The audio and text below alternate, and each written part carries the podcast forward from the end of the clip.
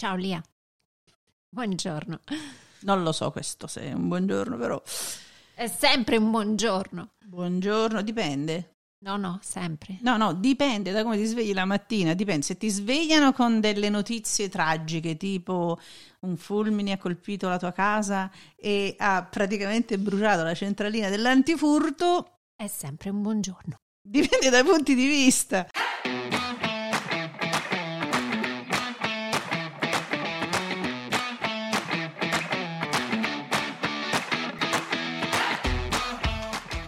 DL Cast è proprio un altro podcast.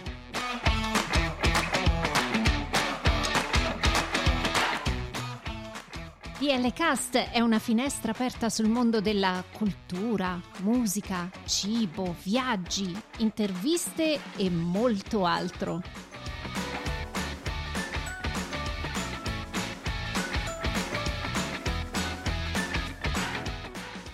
Siamo Daniela e Lia e vi auguriamo un buon ascolto.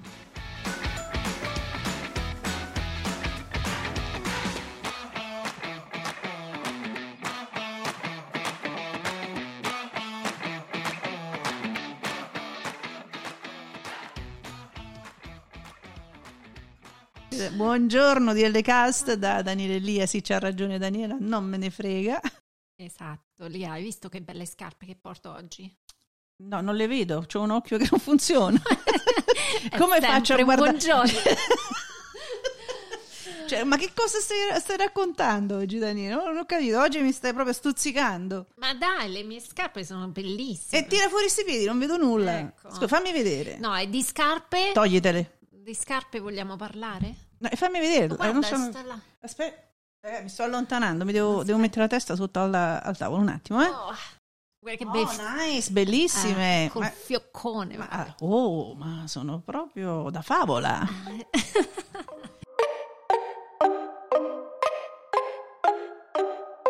Via, ci vogliamo dedicare alle fiabe? Sì, però io direi di incominciare col dire che tra la fiaba e la favola c'è una certa differenza. Giusto. La fiaba, ehm, termine è latino, eh, deriva da fabula, cioè racconto, che viene appunto a sua volta dal verbo fari, ovvero parlare. Quindi la narrazione di origine popolari che ha per protagonisti questi personaggi fantastici come per esempio orchi, fate, streghe, draghi, chi più ne ha più ne metta. E poi eh, gli avvenimenti narrati nella fiaba possono avvenire soltanto attraverso una magia oppure un prodigio. Le fiabe iniziano quasi sempre con un c'era una volta in un paese lontano lontano. Il periodo storico, quindi, non è identificabile. I personaggi e le vicende sono ricavati dalla mitologia e dalle tradizioni popolari e sono quasi sempre inverosimili o inesistenti nella realtà quotidiana. È vero, Lia, infatti se eh, noti le fiabe si presentano sempre con un linguaggio ripetitivo, no? Per esempio c'è quello classico cammina, cammina, oppure tanto, tanto tempo fa. Come ripetitivi sono alcune volte eh, gli episodi che troviamo presenti anche in più fiabe. La chiave è sempre il bene e il male, oppure il buono e il cattivo, il furbo e lo stupido. Eh, quindi sono sempre eh, contrapposti e distinti. E poi un'altra nota sempre familiare è questo lieto fine che è sempre presente eh, nelle fiabe, tranne forse qualche fiaba letteraria dove il finale può essere invece un po' più drammatico. Osserviamo che la morale delle fiabe è sì presente, ma non è esplicita, è sottintesa. Le fiabe hanno un linguaggio popolare molto semplice e i suoi modi di dire sono spesso inseriti in una fiaba, come anche le formule magiche. Verissimo, verissimo. Infatti sembra quasi una composto sempre da una uh, formula. Noi abbiamo i famosi fratelli Grimm che sono ricordati appunto per aver raccolto e rielaborato numerose fiabe popolari. Alcune sono molto famose, come per esempio Biancaneve, Cenerentola, Ansel e Gretel, Cappuccetto Rosso, eh sì, insomma, tanti tutte altri. le mie fiabe del, dell'infanzia, insomma. Ecco. Eh, Daniela, i fratelli Grimm quindi sono stati molto importanti per uh, questo sviluppo. Sì, sicuramente per l'evoluzione della, della, fiaba come la conosciamo noi. Le favole invece sono brevi racconti che hanno come protagonisti animali che incarnano caratteristiche umane, per esempio la capacità di parlare e di ragionare. Possono essere presenti anche esseri inanimati che interagiscono con i protagonisti. Gli ambienti in cui si svolge il racconto nella favola sono sempre realistici, le vicende sono quindi aderenti alla vita quotidiana, l'abbiamo già detto prima. C'è da notare che il linguaggio della favola è più curato di quello della fiaba. E ciò mi ricorda, Lia, quando andavo a scuola e facevo queste traduzioni dal latino, la famosa eh, Latino? Sì. Facevi le traduzioni? Le facevo le traduzioni. C'hai una memoria, Daniele? Eh no, ma perché c'è questa fam- famosissima favola di Esopo, La volpe e l'uva, che comunque ha una grande, eh, un grande significato. Poi c'era anche, lui è quello che sicuramente ha tradotto, cioè ha tradotto, ha formulato più favole al mondo. Ne abbiamo quasi 400 narrazioni. Eh sì. Quindi nella favola la morale è sempre formulata es- esplicitamente, quindi è molto chiara e di solito è alla fine della narrazione anche in forma di proverbio, come la famosa eh, appunto favola della volpe e l'uva dove si finisce concludendo tanto non è matura.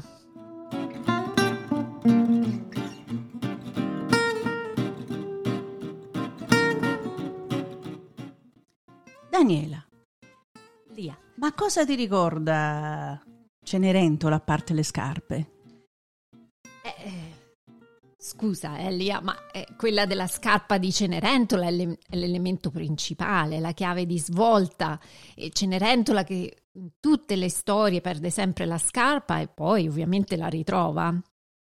Quindi in tutte le versioni della favola di Cenerentola la scarpa Uh, e la sua perdita è sempre presente ed è un, un, elemento fondamentale della storia. La storia di Cenerentola ha origini antichissime, va di generazione in generazione ed è una delle storie più amate in assoluto dai bambini e genitori.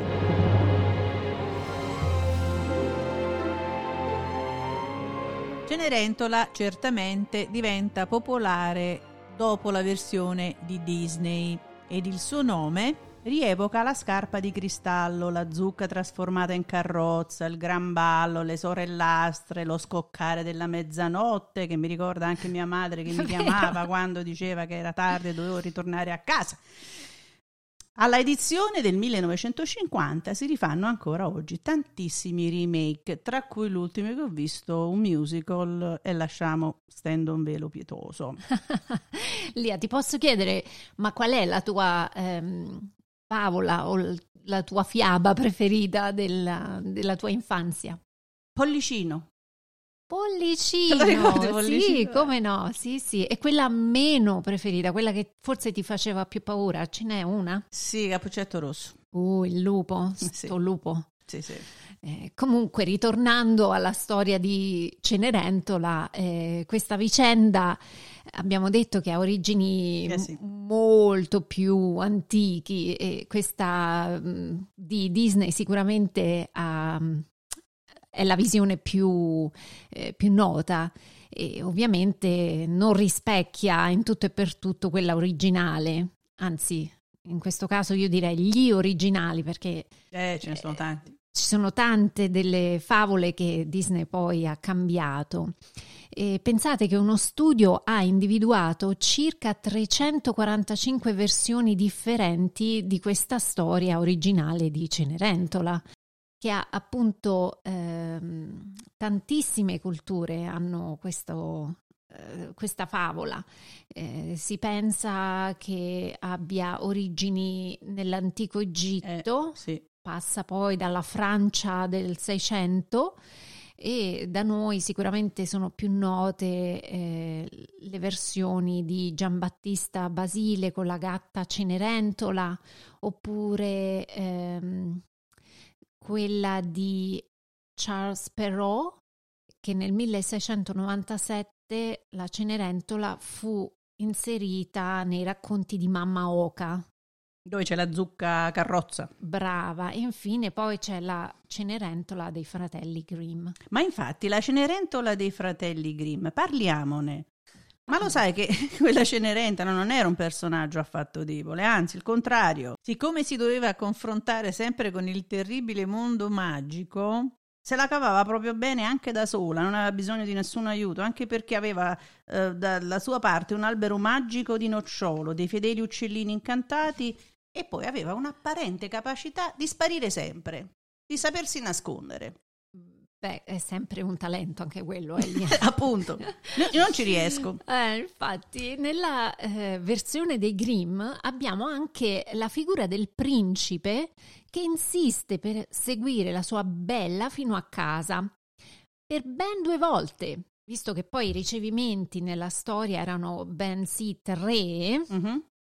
E per questo Cenerentola deve cavarsela in qualche modo e quindi si eh, nasconde per la prima volta in una gabbia di uccelli. Ah. Poi me la voglio vedere la principessa. Eh, infatti, la, sembra la il fatto dell'orso che si metteva in macchina nella gabbietta, sì. appunto.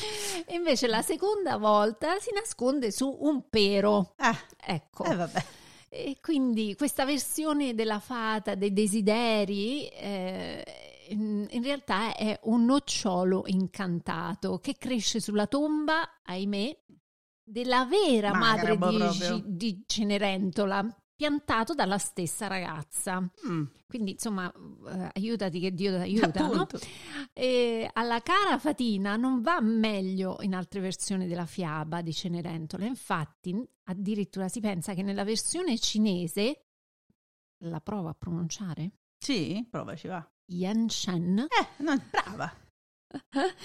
la fata sia un pesce. Secondo te può fischiare sott'acqua?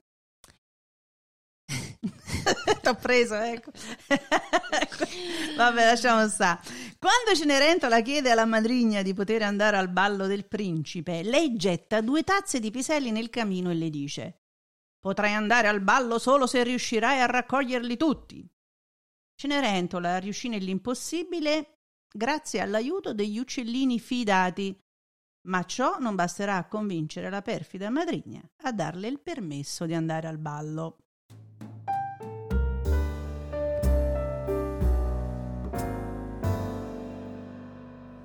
Però questa natura che sempre ci viene in soccorso eh, mi piace. Eh, eh? Sì, sì. Eh, eh, comunque lì abbiamo parlato della fata, abbiamo parlato della matrigna e non potevamo eh, non parlare delle sue sorellastre. E, e, ovviamente se voi pensavate che le sorellastre di Cenerentola avessero in solo insistito per far entrare questi piedoni nella delicata scarpina di cristallo aperta al ballo, vi sbagliate. Ah. Infatti, sempre nella versione, una delle versioni dei Grimm, eh, piuttosto direi cruenta, le prime delle due sorelle si taglia un dito per infilarsi la scarpina. Mm. L'altra invece fo- uh, forza a sangue il proprio tallone, insomma sta scarpa. Eh, ma eh, eh, no, c'ha da entrare. Ma proprio, ecco, non potevano usare la, la macchina raggi X per le misure, no? Stiamo ritornando al nostro episodio precedente, vedi che ci azzecca. Eh? Le leggi impossibili, Oddio. forse ecco perché l'hanno fatte lì.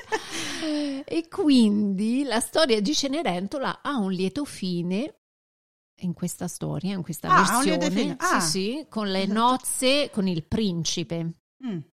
Ma attenzione, nella versione dei Grimm invece c'è un divertente aneddoto finale. Ah, c'è pure qualcosa che ti fa sorridere. Sì. Ah, vabbè. Dopo l'amputazione dei piedi delle sorelle, mentre la sposa si sta incamminando verso l'altare, attenzione, questo ah, è veramente... Mm. È divertente. No, io direi un po'... Ah, vabbè, se ah. dice lieto fine... Eh, no, quella era quella che noi conosciamo, quella dei ah. Grimm, ah, eh, ecco, invece lo, lo, definiscono divertente, io lo definisco un po'... Macrabo. Mm, eh sì, sì, abbastanza. Beh, però ci va, dai, in, in, in Ma sono sempre... tema con Halloween. Eh, eccolo là. quindi, que- mentre la sposa si sta incamminando, quindi Cenerentola finalmente si sposa con il suo amato principe, le due sorellastre vanno e arrivano per ingraziarsi la futura principessa e quindi partecipare alla sua fortuna.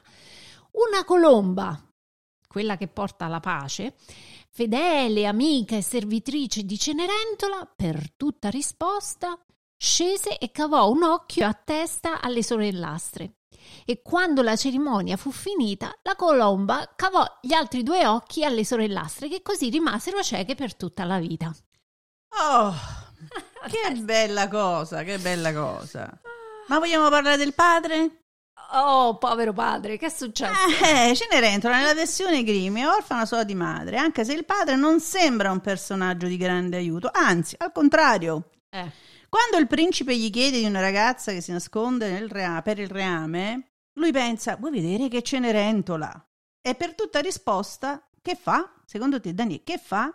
Eh, che fa? Pensando che si sia nascosta sopra un pero, prende l'ascia e lo batte e lo abbatte per scovarla.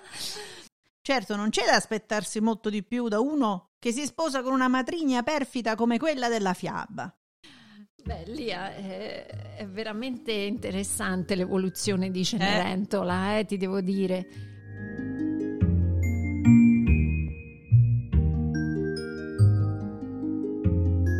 Allora, Lia, riprendendo quello che abbiamo detto all'inizio, abbiamo scoperto che eh, co- ci sono queste frasi di rito come appunto c'era una volta, oppure le frasi di chiusura come mm-hmm. vissero felici e contenti, che venivano usate, oppure le frasi come eh, ripetitive come cammina, cammina, cerca, cerca e così via, proprio per aumentare questo senso di mistero e allungare la storia.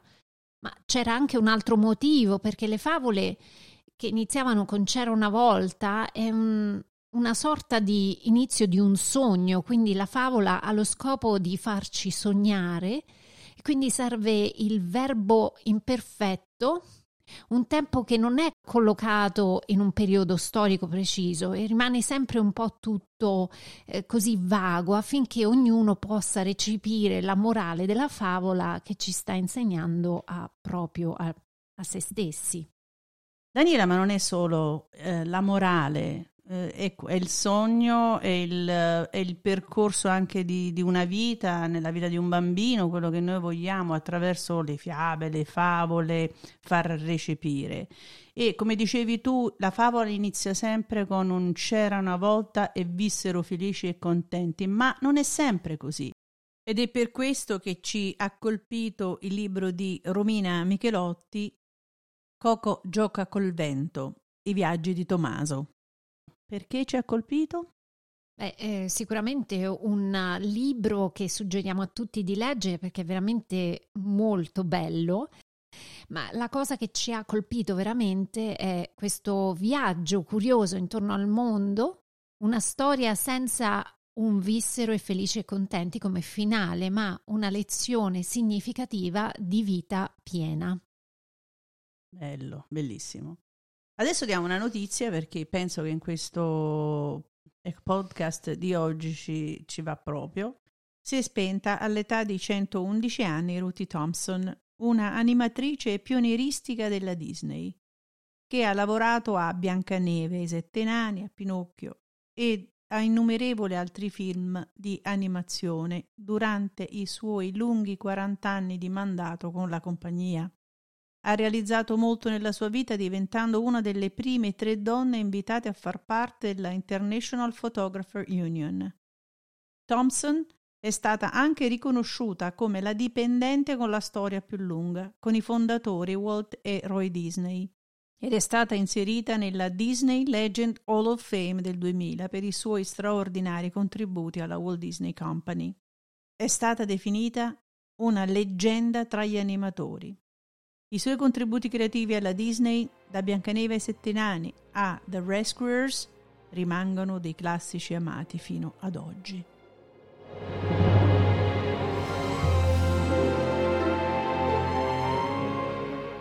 Bellissimo. Lia, con questa bellissima eh, frase che abbiamo letto di Coco gioca col vento, io direi di collegarci con il nostro aiutino da casa. Eccoci subito, facciamo il numeretto. Indovina chi?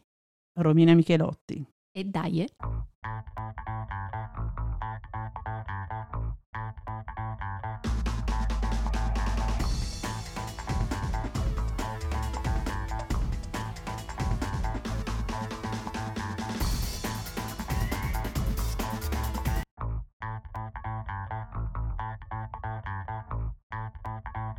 L'aiutino da casa. Ciao Romina, come stai? Ciao Daniela, ciao, bene, grazie, sto bene. E voi? Sì, sì, stiamo bene. Um, io, Romina, questa puntata è dedicata alle favole e quindi io e lì avevamo pensato di contattarti proprio perché abbiamo visto il tuo bellissimo libro che è stato pubblicato, se non sbaglio, questa estate, no? L'inizio dell'estate, primavera. È uscito il 28 di giugno, esattamente, sì. Ma che bello, congratulazioni, complimenti. Ma prima di iniziare a parlare del libro, però, ci puoi dire qualcosa su di te perché vogliamo presentarti ai nostri ascoltatori? Sì, assolutamente. Allora, eh, sono Romina Michelotti, sono trentina, eh, ho avuto la fortuna di eh, girare un po' il, il, mondo, ho vissuto in, in Spagna col, con l'università, eh, ho vissuto due anni a Zurigo, in Svizzera, e ho vissuto tre anni in, eh, in, in America, in Michigan. Siamo rientrati in Italia da sei anni, sono mamma di tre bimbi piccoli e, mh, mm, e nulla, ecco, e da tre mesi a sta parte eh, mi si dice che sono eh, anche una scrittrice, anche se scrittrice a dire il vero non, non mi sento. ecco. Lo sei e sei bravissima. Chi è Tommaso? Parliamo al presente perché con il libro Coco eh, gioca con il vento lo hai reso eternamente reale. Beh, grazie, grazie Lia per queste tue, tue parole. Tommaso è, è, mio fratello, un fratello eh, di nove anni più giovane di me che purtroppo ho perso ehm, un anno e mezzo, un anno e mezzo fa. E um, un fratello con il quale ho condiviso ehm, quasi tutti i miei viaggi e le mie avventure um, uno di quei rapporti veri, sani e, e forti. E, um, ecco, lui, lui, è Tommaso. Poi nel libro a lui dedicato lo chiamiamo Coco perché mio figlio maggiore, um, ora ha sette anni, ma quando era piccolo non riusciva a dire per esteso il nome di Tommaso, dello zio, e quindi lo chiamava Coco. Poi Coco è rimasto come eh, nomignolo dolce in famiglia per chiamare lo zio e, sul, e il libro l'abbiamo intitolato per questo Coco gioca col, col vento, viaggi di Tommaso.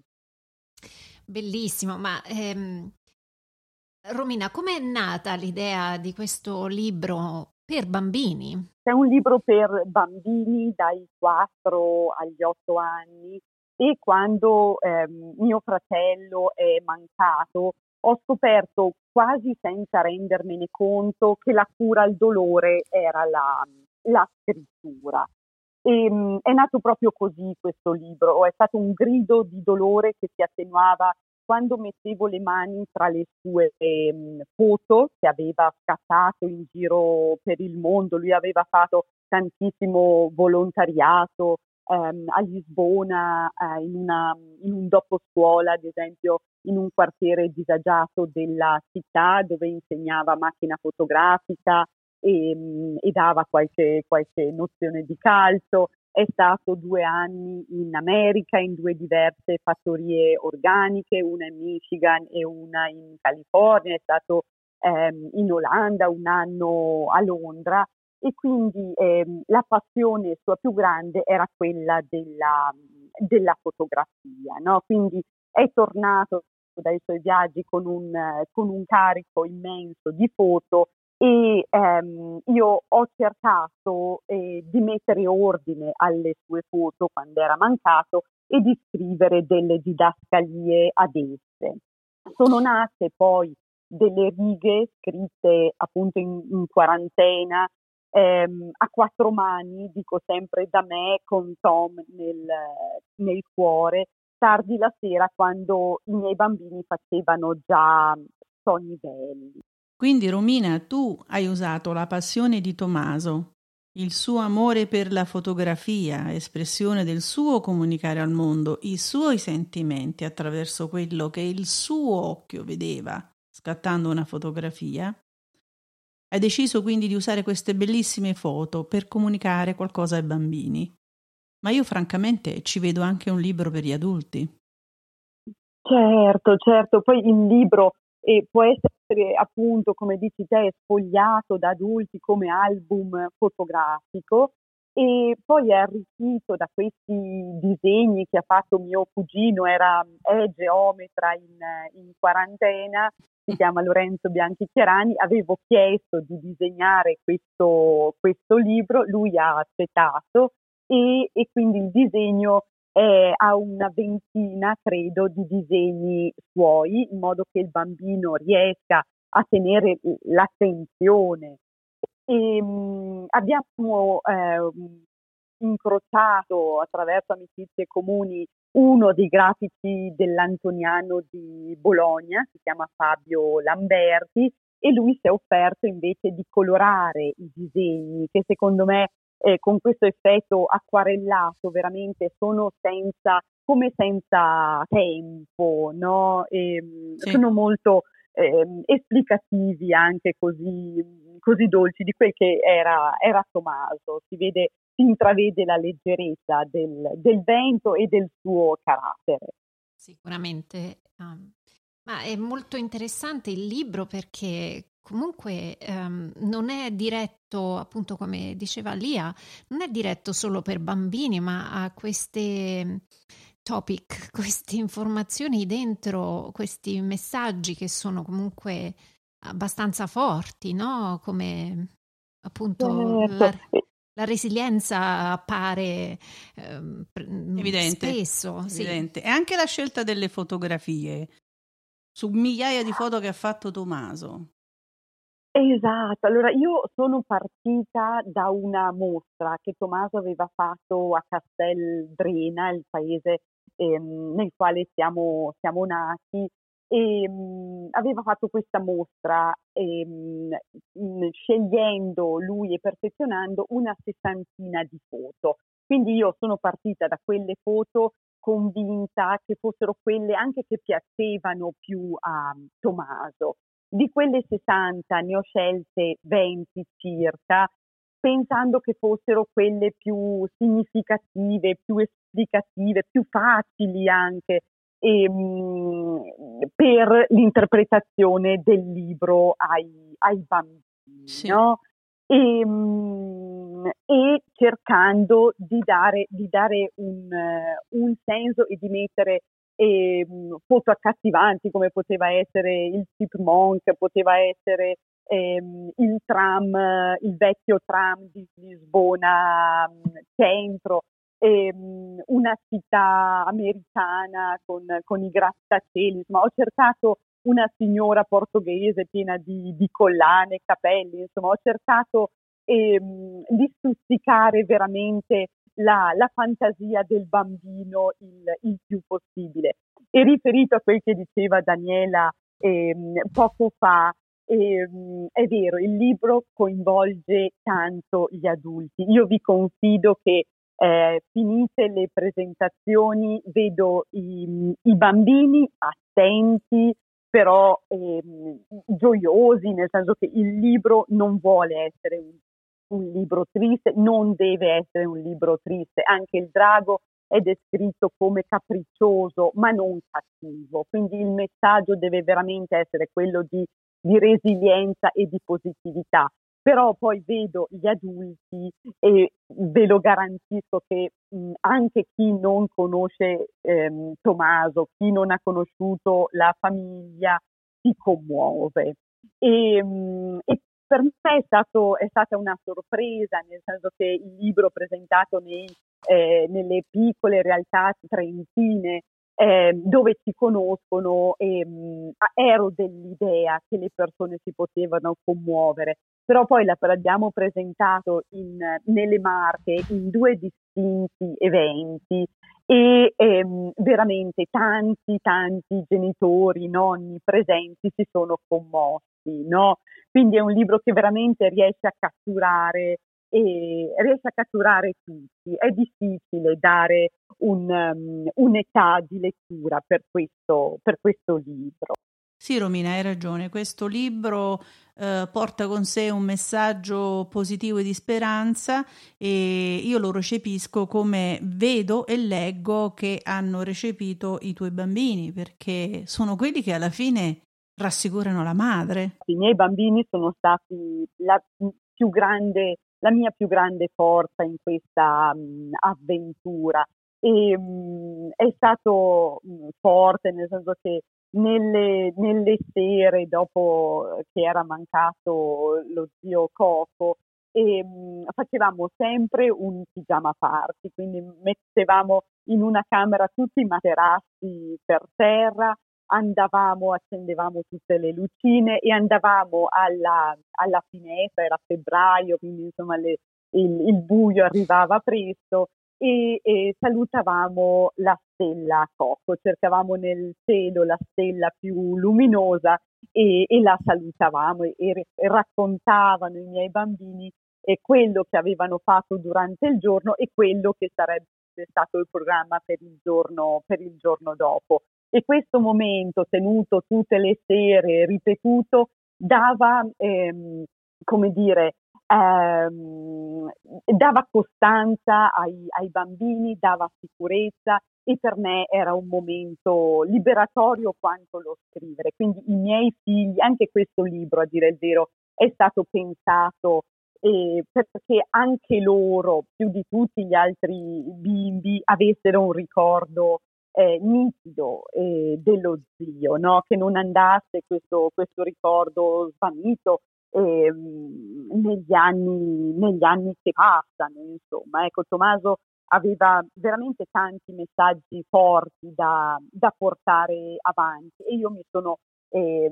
sentita questa grande eredità no? da, da trasmettere eh, ad esempio il non arrendersi mai, il vivere la vita con serenità, il non trascurare le piccole cose, nonostante sempre la presenza di questo drago capriccioso. Quindi il libro è nato, ehm, è nato, sì, è nato per i miei figli e i miei figli mi hanno aiutata tantissimo, insomma, ecco, anche con la, con la leggerezza e spiccia, spicciatezza, non so se si può dire, dei, che hanno i bambini di quell'età. Insomma. Ecco.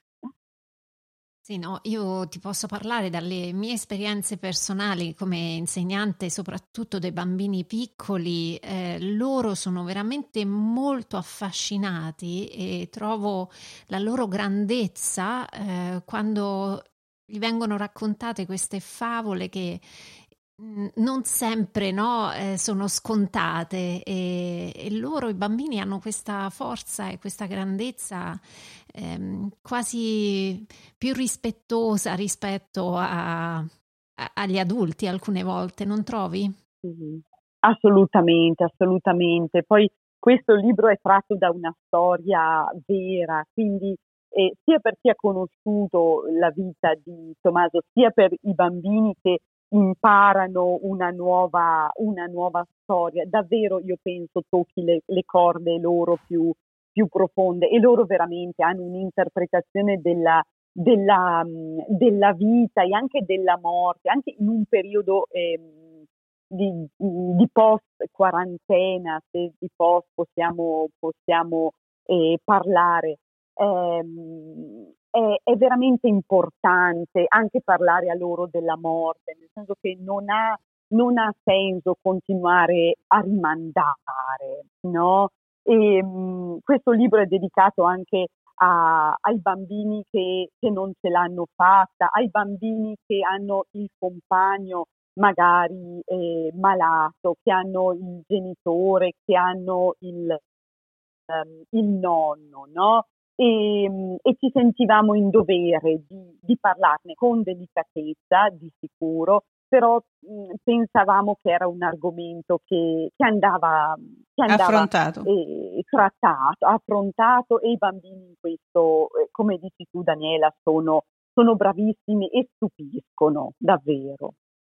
Ma Tommaso andava di fretta, voleva, voleva ecco, mangiare terreno per poter eh, fare tutto quello che sapeva forse non avrebbe potuto raggiungere?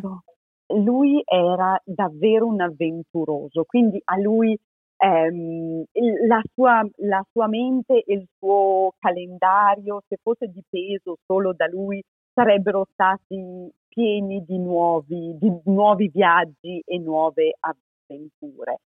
Eh, quindi la mente andava, andava veloce e la voglia di fare cose andava a tutta velocità.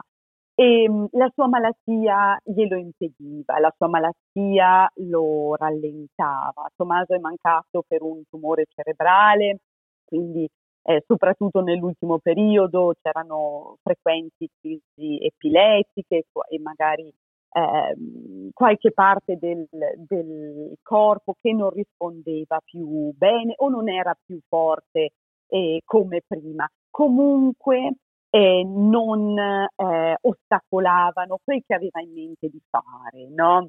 È lì che parlo di, di lentezza.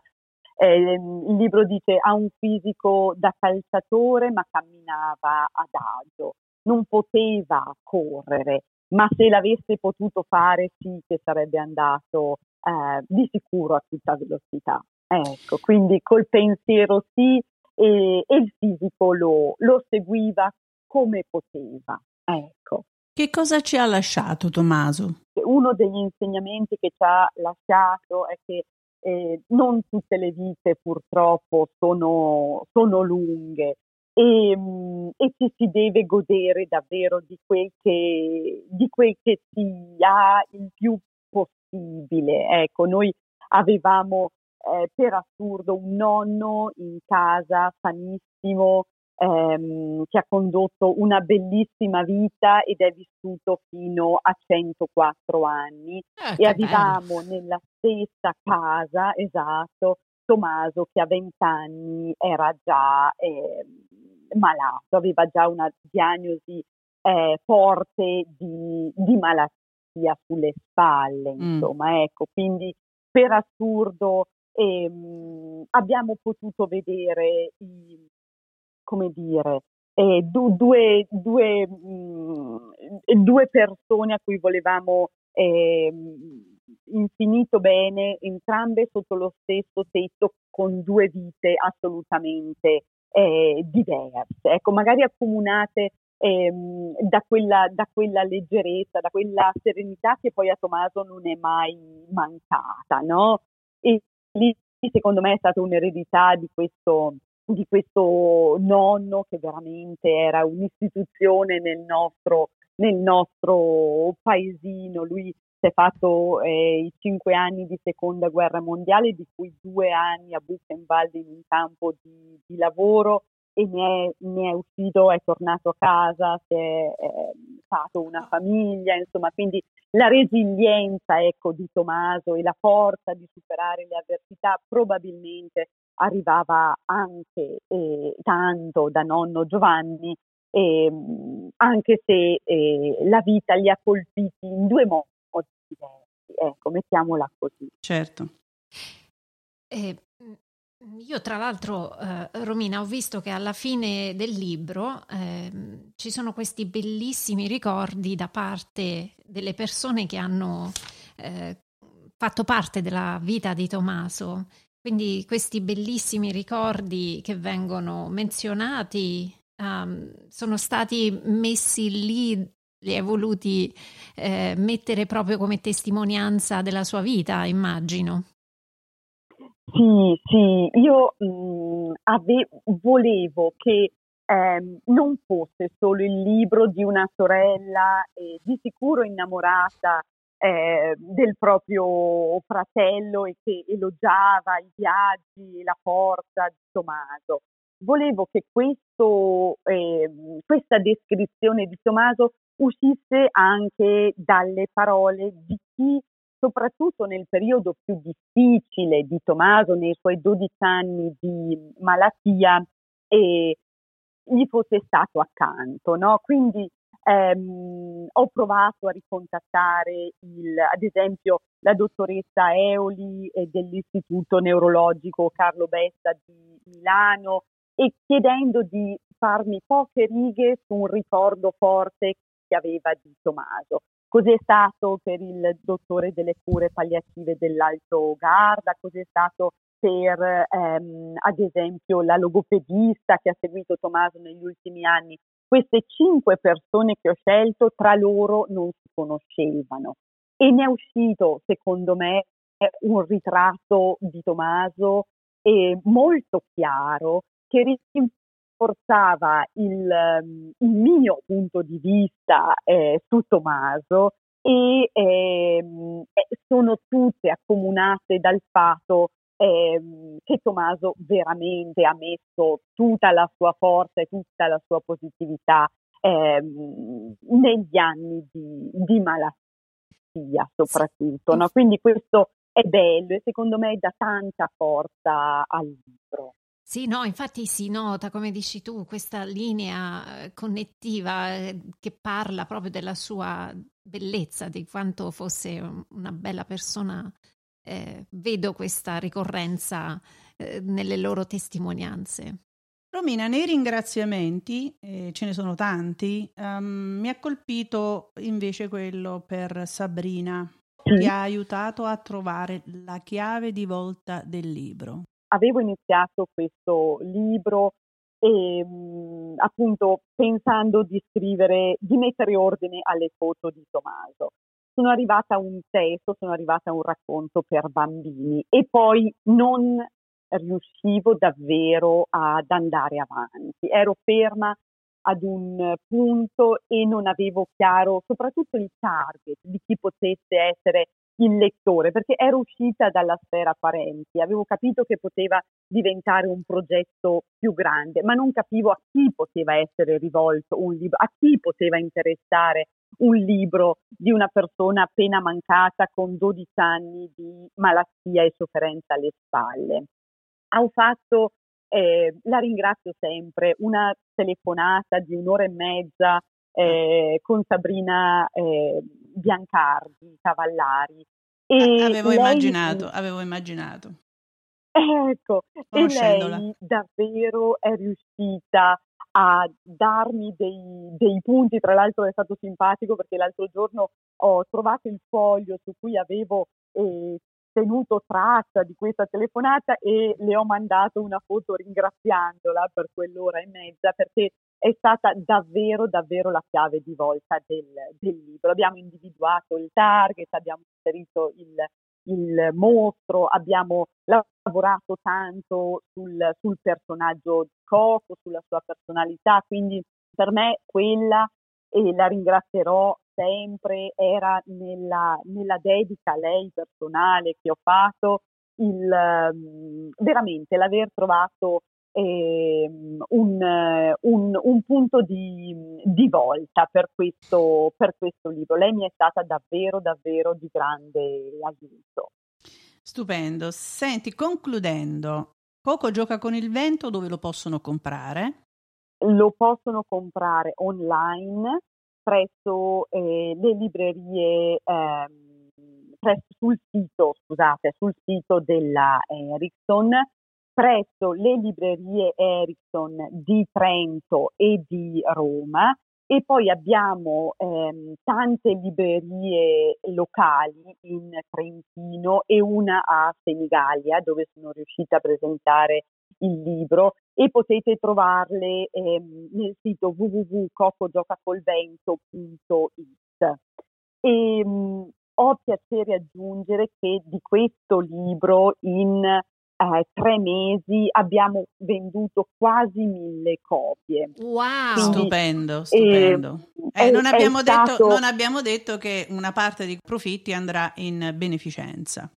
Bellissimo. Esatto, esatto. Andrà in beneficenza all'associazione 27 giugno che collabora con la protonterapia di Trento e aiutano le famiglie e soprattutto dei bambini che vengono curati di solito per la durata di due mesi alla protonterapia di Trento a trovare appartamento, se c'è bisogno offrono l'appartamento, a volte comprano addirittura la, la spesa, eh, portano i bambini ad una partita di basket piuttosto che di calcio, Bellissimo. ma fanno di tutto per garantire la qualità di vita eh, del, del, bambino, ma anche eh, della, della, famiglia. Ecco.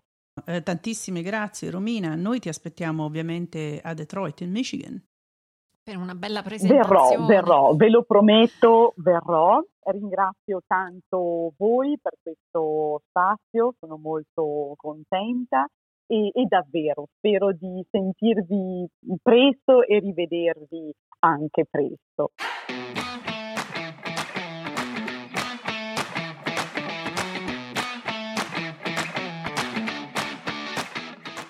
Seguiteci su dlcast.com Instagram e Twitter a dlcast2021. Ci trovate anche su Apple Podcast, Amazon Music, Spotify, Google Podcast e TuneIn.